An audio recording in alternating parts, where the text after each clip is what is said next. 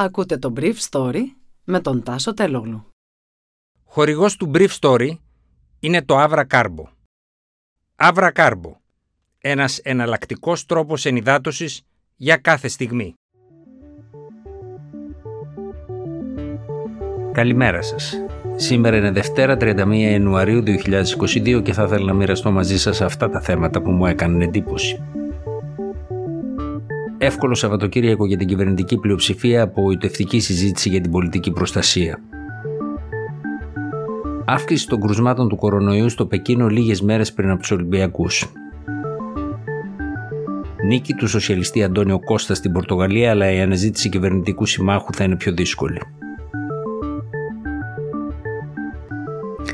Η κυβέρνηση κέρδισε εύκολα τη χθεσινοβραδινή ψηφοφορία για την πρόταση δυσπιστίας του ΣΥΡΙΖΑ, μια πρόταση που ο Πρωθυπουργός Κυριάκος Μητσοτάκης χαρακτήρισε μομφή χωρίς μορφή, καθώς ο ΣΥΡΙΖΑ ξεκίνησε από το χιόνι και έφτασε ως τη λίστα πέτσα, κάνοντας ακόμα και τους πιο καλοπροαίρετου ακροατές τη συζήτησης να αναρωτιόνται ποιο ακριβώς ήταν το θέμα.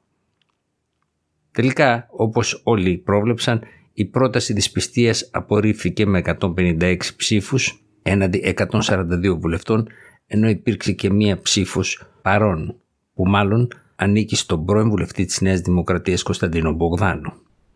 Συνολικά πήραν μέρος στην ψηφοφορία 299 βουλευτές. Το πιο απογοητευτικό συζήτηση ήταν το εξαιρετικά χαμηλό επίπεδό της σε ό,τι αφορά την πολιτική προστασία. Το λόγο δηλαδή για τον οποίο συνεκλήθη αυτή η έκτακτη τριήμερη συνεδρίαση. Αξίζει να σημειωθεί ότι ο ελεγχόμενος Πρωθυπουργός Κυριάκος Μητσοτάκης μίλησε πιο εξαντλητικά για αυτήν σε δύο παρεμβάσεις του παρά ο ελέγχων επικεφαλής αξιωματικής αντιπολίτευσης Αλέξης Τσίπρας, που ορκέστηκε σε ένα κατάλογο εκείνων στα οποία είχε δεσμευτεί τόσο ο Πρωθυπουργός όσο και ο Υπουργός Κλιματικής Κρίσης Χρήστος Τηλιανίδης. Δηλαδή, ενιαίο κέντρο επιχειρήσεων, 500 δασοκομάντο, πυροσβεστικά αεροπλάνα, μεταξύ των οποίων και Ροσκαμπεριέφ, και ο συντονισμός.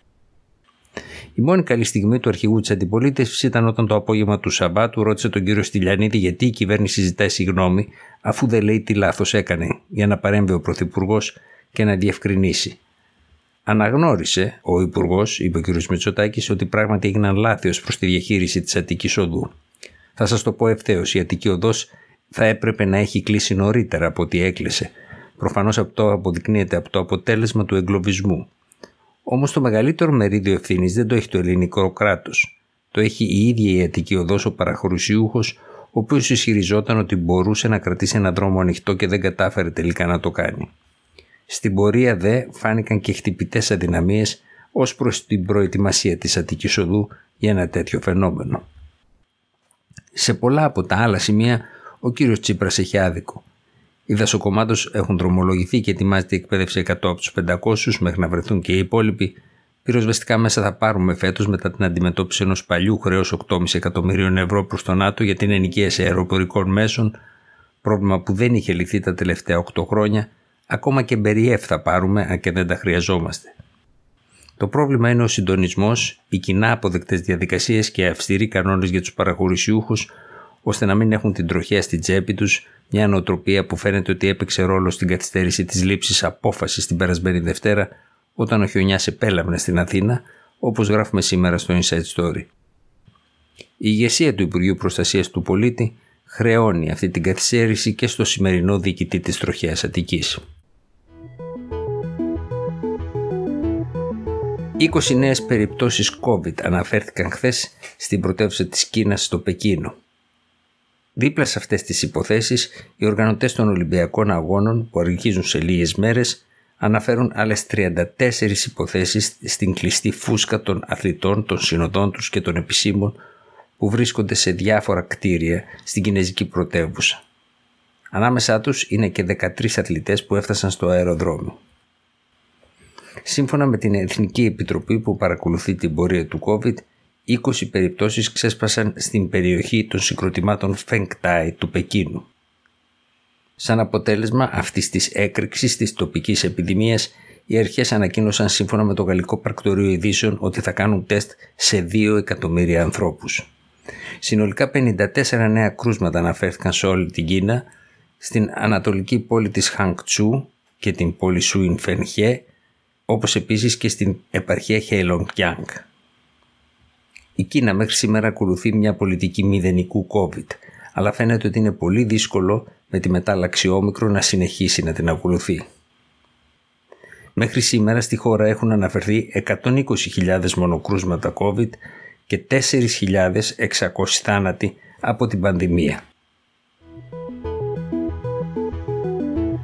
Ο Αντώνιο Κώστα μπορεί να γίνει ένας από τους μακροβιότερους πρωθυπουργούς της Πορτογαλίας καθώς κέρδισε χθες τις βουλευτικές εκλογές στη χώρα του επικεφαλής των συνδυασμών του Σοσιαλιστικού Κόμματος.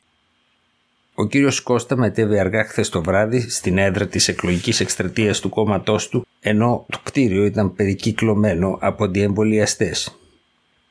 Όλα τα exit polls αμέσως μετά το κλείσιμο της κάλπης δίναν μια καθαρή νίκη στο Σοσιαλιστικό Κόμμα αλλά παραμένει ακόμα αμφίβολο ποιο θα είναι το τρίτο, το τέταρτο και το πέμπτο κόμμα. Ένα μικρό κόμμα που λέγεται Φιλελεύθερη Πρωτοβουλία και το Chega θα καταλάβουν την τρίτη και την τέταρτη θέση. Αλλά οι μικρότεροι σύμμαχοι του κ. Κώστα στην προηγούμενη κυβέρνηση, όπως η Σκέρδα PCP, χάσανε σχεδόν τους μισούς τους ψήφους στις χθεσινές εκλογές. Οι σοσιαλιστές κερδίζουν από 37,4% έως 41,4% και μπορεί να πάρουν από 106 έως 118 έδρες σε μια πλειοψηφία που είναι 116 έδρες. Το κέντρο δεξιό Σοσιαλδημοκρατικό Κόμμα που ήταν σίγουρο για μια νίκη του με τον ηγέτη του Ρουιρίο δεν φαίνεται να μπορεί να πάρει πάνω από το 30% των ψήφων. Τα exit poll το δίνουν από 26,9 έως 30,9% των ψήφων.